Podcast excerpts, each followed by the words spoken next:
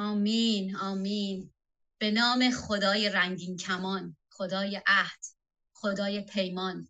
خدا رو شکر می‌کنم عزیزان که امروز خداوند اجازه داد که بتونم پیغامی که بر قلبم هست برای شما عزیزان بیارم. خدا رو شکر می‌کنم برای اینکه خداوند زنده هست عزیزان. قبل از اینکه بخوام سخنم رو شروع بکنم یه آیه هست عزیزان که توی اشعیا باب سی و پنج آیه سه و چهار که این روزها خیلی به من تسلی میده و خیلی این آیه برام بولد شده عزیزان. می‌خوام هم اول سخنم و هم آخر سخنم این آیه رو حتما حتما بخونمش و اعلامش کنم بر سرزمینمون ایران. مردم دلسرد و معیوس را با این خبر شاد کنید به آنانی که میترسند قوت قلب دهید و بگویید دلیر باشید. و نترسید. زیرا خدای شما می آید تا از دشمنانتان انتقام بگیرد و آنها را به سزای اعمالشان برساند. آمین. آمین. خدای ما خدای زنده هست عزیزان. خدای ما خدایی هستش که خدایی که همیشه عهد و پیمان بسته با ما و همیشه و همیشه سر عهد و پیمانش مونده. خدای ما خدای راستگویی هست. خبرهای خیلی ناراحت کننده ای داریم این روزها میشنویم که هر روزه قلبمون رو داره به درد میاره برای ایران عزیزمون. چیزی که امروز تو قلبمه اینه که از نقشه و قلب خدا برای امروز ایران صحبت کنم عزیزان. وقتی خودم این پیغام رو مرور می کردم خود این پیغام برای من خیلی تسلی بود. امروز دعا می کنم خدا نقشه و قلب خودش رو امروز برای ما باز کنه. تا دلهای ما هم تسلی بگیره و اراده خودش رو برای ما آشکار کنه. ما می‌دونیم و ایمان داریم که تو نیکوی محض هستی پدر. که تو محبت هستی پدر. تو رو شکر می‌کنیم که تسلی دهنده هستی. امروز ایران عزیزمون رو به حضور تو میاریم. ایران عزیز به تسلی تو نیاز داره. ای خداوند جلسه رو به دستان تو می سپاریم. و خداوندا پیغام تو و نبوت تو جاری بشه به نام عیسی مسیح. همونطور که گفتم عزیزان خبرهای خوبی نمیشنویم. خیلی سوالها پیش اومده برای عزیزان که میشنویمشون کماکان جاهای مختلف که میگن خدا کجاست. چرا خدا اجازه داد جمهوری اسلامی بیاد؟ چرا خدا اجازه میده ظالمان حکومت کنن؟ خیلی هم میگن عدالت کجاست؟ چرا خدا عدالتش رو برقرار نمی‌کنه؟ بعضی هم که میگن اینا اگه برن چی میشه؟ کشور تجزیه نشه.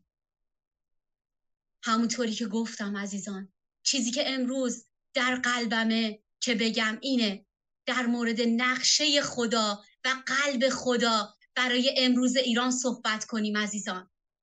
خیلی مهمه خیلی مهمه که ما نقشه و قلب خدا رو امروز بدونیم.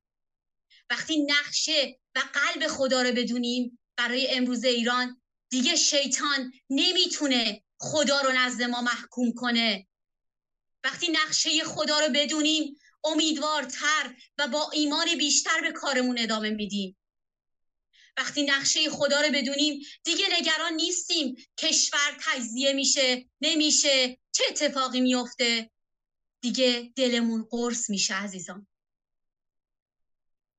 ولی حالا صحبت اینه که واقعا نقشه و قلب خدا چیه برای امروز ایران؟ خیلی مهمه عزیزان. دونستن نقشه خدا خیلی مهمه. امروز می‌خوام از کتاب شیا باب ده آیه یک تا چهار براتون بخونم. بفرمایید.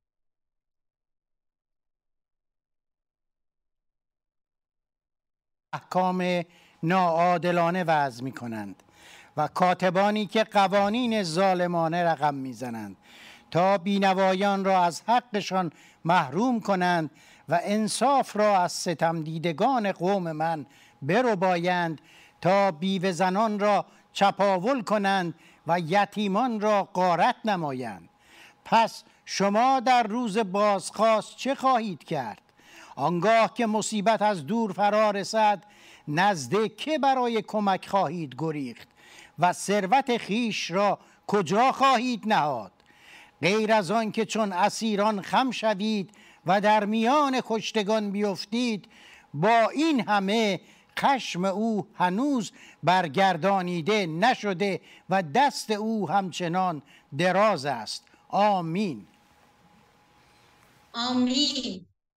در اینجا خدا داره در مورد قوم آشور صحبت می‌کنه عزیزان که در اون زمان به اسرائیل حمله کرده بودند. و بیشترین ظلم ها رو در اونجا انجام می‌دادن. و اگه یه مقدار دقت کنید به این آیات خداوند داره میگه که زمانی می‌رسه که من جلوی ظلم می ایستم خداوند داره به ظالم میگه که در اون زمان که فرا برسه گنج هاتون رو می‌خواین کجا وقتی کنید. در اون روز هر آنچه که دارید جمع کرده اید زیر پای کسانی که اسیر کردید و خانواده هایی که بچه هاشون رو کشتید له خواهید شد. در این آیات خدا به ظالم داره میگه برای شما مصیبت میفرستم. و همچنین خدا داره میگه در آن روز هیچ کس نیست که به اونها پناه ببرید. خدا میگه برای مجازات اونها غضب خودم رو فروکش نمی کنم خدا در این آیات داره نشون میده که هیچ وقت در مقابل ظلم کوتاه نمیاد عزیزان. همیشه ظلم ناپایدار بوده. اینو آدم های دنیا هم قبول دارن. حتی آدم هایی که بی ایمان هم قبول دارن. کتاب مقدس در امثال 25 آیه 16 داره میگه حاکمی که ظلم می‌کنه بیفهمه. حاکمی که ظلم می‌کنه بیفهمه. حالا یه سوال پیش میاد. که اصلا چرا خدا اجازه داد آشوری ها بر قوم اسرائیل حمله کنن؟ چنین جنایاتی کنن؟ آیه پنج رو می‌خونیم. بفرمایید. وای بر آشور که اسای خشم من است و چوب دست ایشان غضب من است. آمین. مرسی بردر عزیزم. خدا اجازه داد که قوم آشور به اسرائیلیا حمله کنن. تا اونها رو تعذیب کنن. در مورد اینکه خدا اجازه داد نیازه که یه توضیحی بدم عزیزان. این کلمه یک اصطلاح کتاب مقدسیه. خدا هیچ وقت به یه قوم پلید اجازه نمیده که به قوم خودش حمله کنن. این قوم این بدی قوم اسرائیل بود عزیزان که در رو رو به حمله آشوریا باز کرد. خیلی مهمه. این بدی قوم اسرائیل بود که در رو رو به حمله آشوریان باز کرد. و خدا به خاطر این بدی قوم اسرائیل چون قوم خودش رو دوست داره عزیزان. خدا قوم خودش رو دوست داره. خدا عاشقانه دوست داره. برای قوم خودش نقشه و برنامه داره برای یه مدتی مداخله نمی‌کنه و سکوت می‌کنه. معنی این کلمه خدا اجازه داد اینه. بدیها و گناهان ما هستند که لعنت رو در زندگی ما جاری می‌کنه. خدا هیچ وقت هیچ وقت لعنت نمیاره در زندگیمون. این رو از جاهای مختلف کتاب مقدس میشه درکش کرد. از شخصیت خدا یه نمونه بخوایم بگیم در داستان آدم و حواس. زمانی که از اون درخت ممنوع خوردن خدا به اونا چی گفت؟ یادتونه؟ گفت به سبب تو زمین ملعون شد. نمیگه من این جهان رو لعنت کردم بلکه میگه به سبب تو ملعون شد. یعنی میگه تو خودت این بلا رو سر این دنیا آوردی. گناه با خودش عزیزان لعنت و ویرانی میاره. و این رو خدا انجام نمیده. بلکه انسان ها هستن. بلکه انسان ها هستن عزیزان که با اشتباهاتشون باعث میشن که خرابی و ویرانی در سرزمینشون بیاد. این خیلی مهمه. این خیلی مهمه که درکش کنیم. خدای ما خدای فوق العاده مهربونیه. خدای ما خدایی که به شدت فرزنداشو دوست داره. آدم ها رو دوست داره. خیلی مهمه ما اینو درک کنیم. خیلی مهمه که ما درک درست از کتاب مقدس داشته باشیم عزیزان. این گناهه که با خودش لعنت و ویرانی میاره. پس خدا از این که در کلامش میگه من از قوم آشور به عنوان چوب تنبیه استفاده می‌کنم منظوری نیست که خدا به ظالم بگه بفرمایید دیگه برید و بزنید و قل غم کنید و پدر این قوم در بیارید. بلکه منظورش اینه که زمانهایی که ما اشتباه می‌کنیم خدا سکوت می‌کنه عزیزان.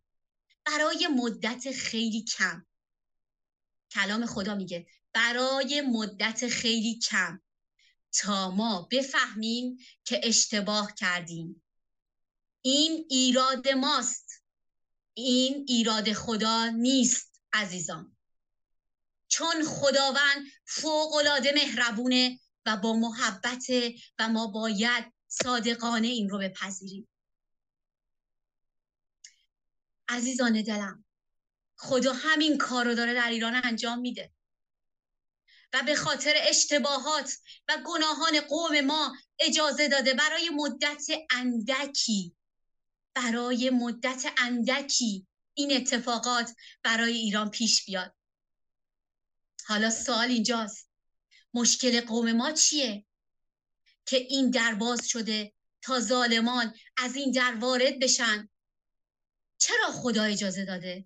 واقعا چرا خدا اجازه داده که این اتفاق در ایران بیفته؟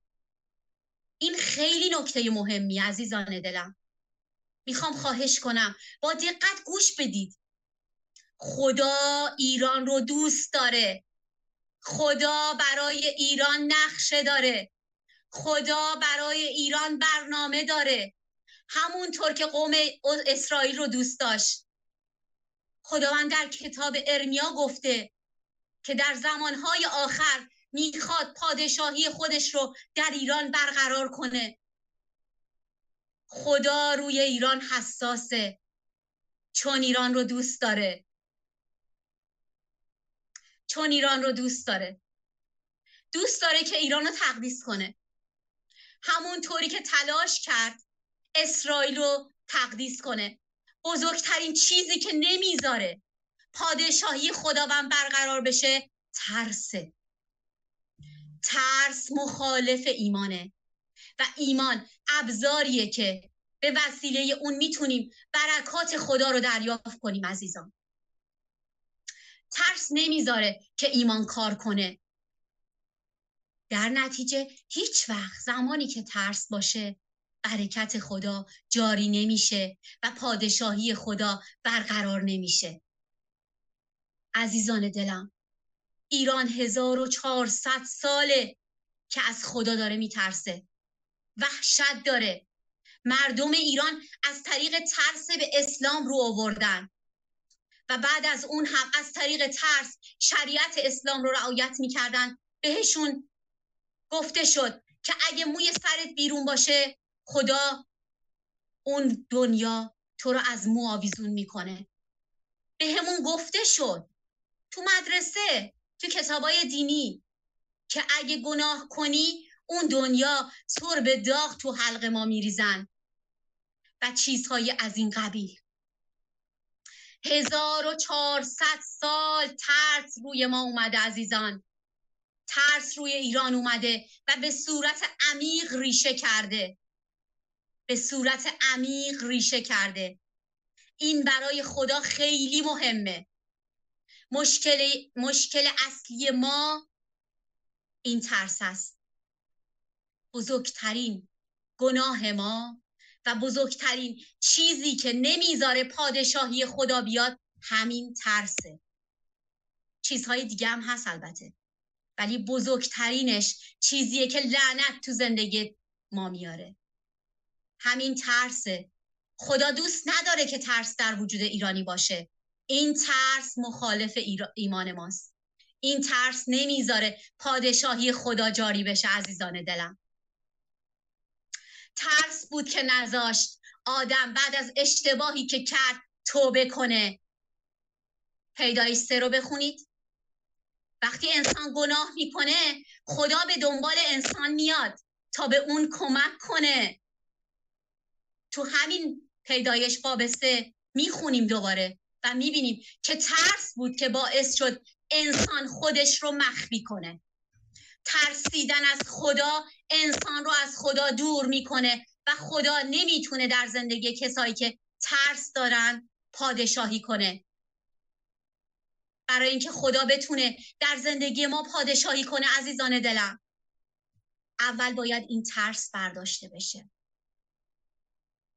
البته یه نکته اینجا باید اضافه کنم. که فرق هست بین خدا ترسی و ترسیدن از خدا. در کتاب خروج باب 20 آیه 19 و 20 ممنون میشم برادر شهرود عزیزم. من برادر شهرود نیستم ولی می‌خونم. و به موسی گفتند تو خود با ما سخن بگو و ما خواهیم شنید. اما خدا با ما سخن نگوید مبادا بمیریم. موسی به قوم گفت مترسید خدا آمده است تا شما را بیازماید تا ترس او تا ترس او را به دل داشته باشید و گناه نکنید. آمین. مرسی خواهر نازنینم. در این آیات داره نشون میده عزیزان که فرق بین خدا ترسی و ترسیدن از خدا چیه؟ موسا به اونها گفت نترسید. که این نترسیدن یعنی حراس نداشتن. حراس نداشتن از خدا.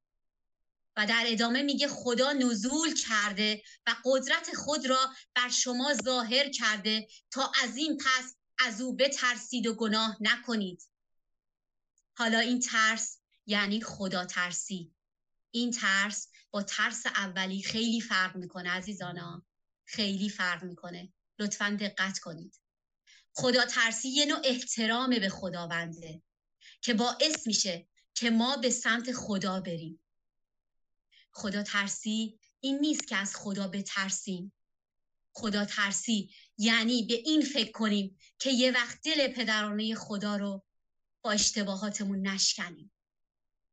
ولی ترسیدن از خدا یعنی اینکه باور داشته باشیم که خدا یه موجود جبار و خطرناکه. و اگه ما گناهی کنیم یا اشتباهی کنیم اون ما رو به شدت مجازات می‌کنه. همون فکری که ما هم داشتیم یه زمانی. و ترسیدن از خدا باعث میشه انسان ها از خدا دور بشن عزیزان. این نوع ترس رو خدا دوست نداره. وقتی ما در حضور خدا نباشیم ما نمی‌تونیم از خدا بشنویم. وقتی به حضور خدا نباشیم ما نمی‌تونیم خواست و اراده خدا رو در مورد زندگیمون بدونیم عزیزان. در نتیجه ما نمی‌تونیم میوه و ثمر بیاریم. وقتی به حضور خدا نباشیم خداوند نمی‌تونه خداوند نمی‌تونه در زندگی ما پادشاهی کنه. خداوند وعده داده که پادشاهی خودش رو در ایران برقرار می‌کنه. تا زمانی که ترسیدن از خدا باشه این پادشاهی برقرار نمیشه عزیزان. در مورد ترس من یه مورد دیگه از کتاب مقدس دوست دارم بهتون بگم. وقتی ترس باشه ما نمی‌تونیم تو زندگیمون میوه و ثمر بیاریم. تو کتاب متا 25 می‌خونیم عزیزان که پادشاهی آسمان مثل مردیه که می‌خواد سفر کنه. سه تا از خادمینش رو فرا می‌خونه. به یکی میگه پنج قنتار به یکیشون میده به یکیشون دو قنتار میده به یکیشون یه قنتار میده. بعد راهی سفر میشه. وقتی بعد از مدتی برمیگرده می‌خواد که از خادمین خودش حساب پس بگیره چه اتفاقی میفته می‌دونید کتاب خدا رو می‌دونید. اون کسی که پنج قنتار و دو قنتار داشت هر کدومشون پول خودشون رو دو برابر با سود تحویل دادن درسته؟ تحویل دادن دیگه. ولی اون کسی که یه قنتار داشت چیکار کرد؟ همون یه قنتار رو میده. در اینجا تو آیه 24 و 25 رو وقتی که می‌خونیم میگه اون کسی که نتونسته بود قنتار خودش رو زیاد کنه کسی بود که ترسیده بود. ترس نمی‌ذاره که ما میوه بیاریم عزیزان دلم. این خیلی مهمه. این خیلی مهمه. این مسئله و عیسی با این جمله آغاز می‌کنه با این جمله میگه که پادشاهی خدا به این شکله. یعنی ترس نمی‌ذاره که ما میوه بیاریم و پادشاهی خدا میوه و ثمر آوردنه. خدا نسبت به ترس خیلی حساسه. 365 بار یعنی به اندازه تمام روزهای سال در کتاب مقدس اشاره شده که نترسید. خدا داره تو ایران کار می‌کنه عزیزان دلم. تو این 43 سال خیلی کار کرد خداوند. در عرض این 43 سال قوم ایران رو به جایی رسونده که ترس خیلی کم شده. داریم می‌بینیم. تو کوچه پس کوچه ها داریم می‌بینیم عزیزان. بچه های چارده ساله بچه های پونزه ساله زیر شکنجه و زیر ساچمه و اتفاقات مختلفی. یا یه جوونی رو دیدم همین امروز در ریزه تمام پشت کمرش پر از ساچمه بود. اومده بود خونه. داشت می‌گفت داشت اعلام می‌کرد. می‌گفت فکر نکنید با این کار من میترسم. دوباره میام. دوباره برمیگردم تو این خیابونا. یه جوون 17 18 ساله. تمام دنیا دارن به خاطر شجاعت پسران و دختران ایرانی ایران رو تشویق می‌کنن. همین چند روز پیش مکخون رئیس جمهور فرانسه به زبون اعلام کرد که زنان ایران شجاعت بسیار زیادی دارن. به زبون یه سیاستمدار این رو اعلام کرد. حالا برگردیم. سر کتاب اشعیا که داشتیم میخوندیمش باب ده. و می‌خوام از آیه هفت به بعد براتون بخونیم. آیه هفت دوازده پونزه شونزه هفده بیست بیست و یک. و بیست و چهار و بیست و پنج. بفرمایید. اما او قصد این ندارد و در دل خیش چنین نمی اندیشد مراد دلش نابود کردن است و منقطع ساختن قومهای بسیار. زیرا می‌گوید آیا سرداران من جملگی پادشاهان نیستند آیا کلنو همچون کرکمیش نیست و نه همات همچون ارفاد آیا سامره مانند دمشق نیست؟ چنان که دست من بر ممالک بتهای بیارزش استیلا یافت. ممالکی که بتهای تراشیده آنها از بتهای اورشلیم و سامره بزرگتر بودند. آری چنان که با سامره و بتهای بیارزش آن عمل کردم. آیا با اورشلیم و بتهایش عمل نکنم؟ پس چون خداوندگار کار خیش را به تمامی با کوه صهیون و اورشلیم به پایان برد پادشاه آشور را به سبب تکبر دلش و غروری که از چشمان او میبارد مجازات خواهد کرد. زیرا می‌گوید به قوت دست خود و به حکمت خیش چنین کردم زیرا که فهیم هستم. مرزهای قومها را تغییر دادم و خزائن ایشان را غارت کردم. همچون پهلوانی تخنشینان را به زیر افکندم. چنان که کسی دست خود را به آشیانه دراز می کند همچنان دست من به دولت ممالک رسیده است. چنان که کسی تخمهای متروک را بر می چیند من نیز تمامی ممالک زمین را بر می چینم و کسی نیست که بالی بجنباند یا دهان بگشاید و جیک بزند. هللویا. هللویا. کلام خدا چقدر زیباست. این آیات چقدر زیبا هستن. چقدر این آیات این روزها می‌تونه داروی دردهای ما باشه عزیزان. خدا رو شکر برای کتاب مقدس. واقعا این کتاب داروی دردهای ماست. خدا رو شکر برای اینکه خداوند برای اینکه این خداوند که اینقدر زیبا داره تو ایران عزیزمون کار می‌کنه عزیزان. تمام اینها نبوتن یعنی پیشگویی هستند که در کتاب اشعیا نوشته شده عزیزان. تمام این پیشگویی ها در مورد قوم آشور خیلی زود به حقیقت پیوست. خیلی زود به حقیقت پیوست. در سال 701 قبل از میلاد تمام این اتفاقات روی داد عزیزان. تمام این اتفاقاتی که الان تو این آیه ها خوند برادر پولس عزیز زحمت کشیدن رخ داد. یعنی خیلی سریع بعد از اینکه این پیشگویی ها از طریق اشعیا نوشته شد.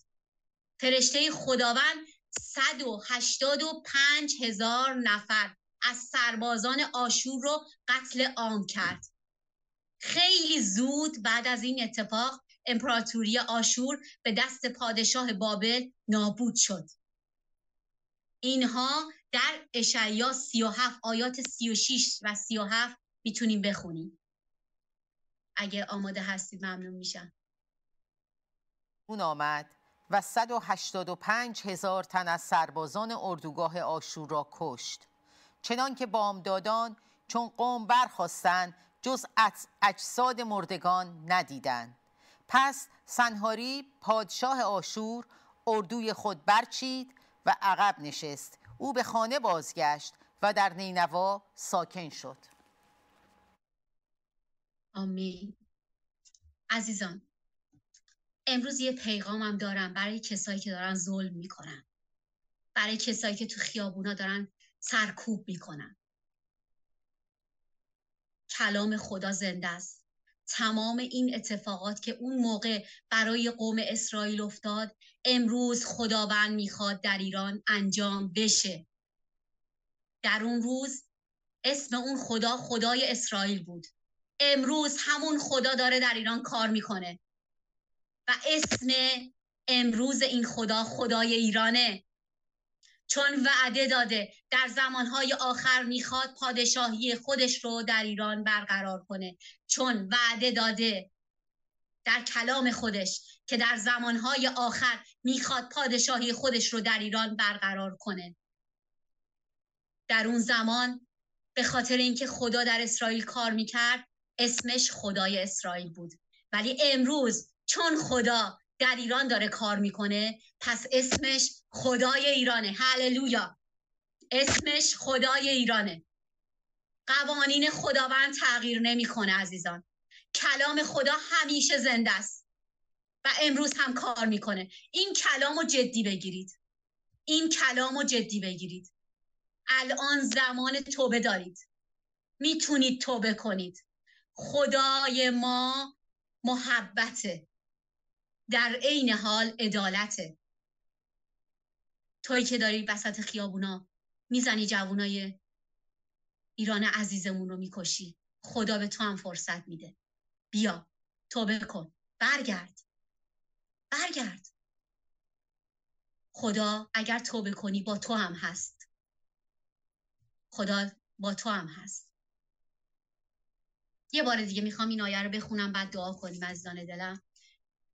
اشعیا سی و پنج سه و چهار. مردم دل سرد و معیوس را با این خبر شاد کنید. به آنانی که میترسند قوت قلب دهید و بگویید دلیر باشید و نترسید زیرا خدای شما میآید تا از دشمنانتان انتقام بگیرد و آنها را به سزای اعمالشان برساند آمین. هللویا. خدا رو شکر برای خدای زنده. خدا رو شکر برای خدایی که هست و می آید خدایی که همیشه بوده. خدایی که اسمش رو صدا کرد گفت من هستم آن که هستم. بیاید با هم دیگه دعا کنیم عزیزان. خدای تو رو شکر می‌کنیم. برای اینکه تو خدای زنده ای. تو خدای قادر مطلقی. و تو خدای امروز ایران هستی. به تو اعتماد داریم پدر. به تو ایمان داریم پدر. می‌دونیم که کلام تو زنده است. ایمان داریم که تو می‌خوای پادشاهی خودت رو در ایران برقرار کنی. به تو اعتماد داریم. مرسی که داری ترس ها رو از وجود ما بر میداری و شجاعت حقیقی رو به ما یاد میدی.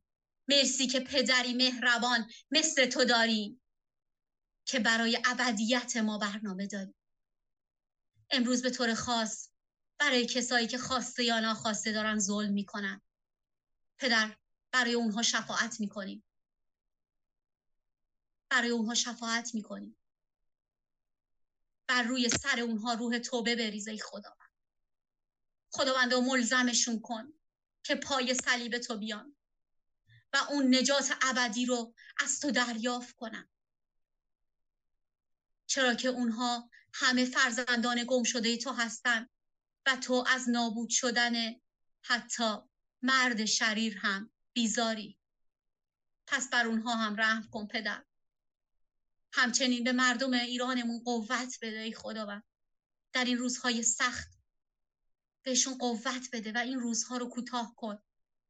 ترس رو از وجود مردم سرزمینمون بیرون بکش ای خداوند. ای خداوند نجاتت رو بریز بر ایران و ایرانی ای خداوند. ممنونتیم پدر. ممنونتیم و به تو اعتماد داریم. و مرسی برای کلام زندت. ممنونیم که با کلامت به ما تسلی میدی ای خداوند. گذار تو هستی. در نام عیسی مسیح. آمین. و یه نکته دیگه بگم عزیزان. یه نکته دیگه. پایان نزدیکه. پایان نزدیکه. به زودی شروع میشه. آمین مرسی برادر پولس عزیزم. ممنون از تک تکتون که به من این فرصت رو دادید.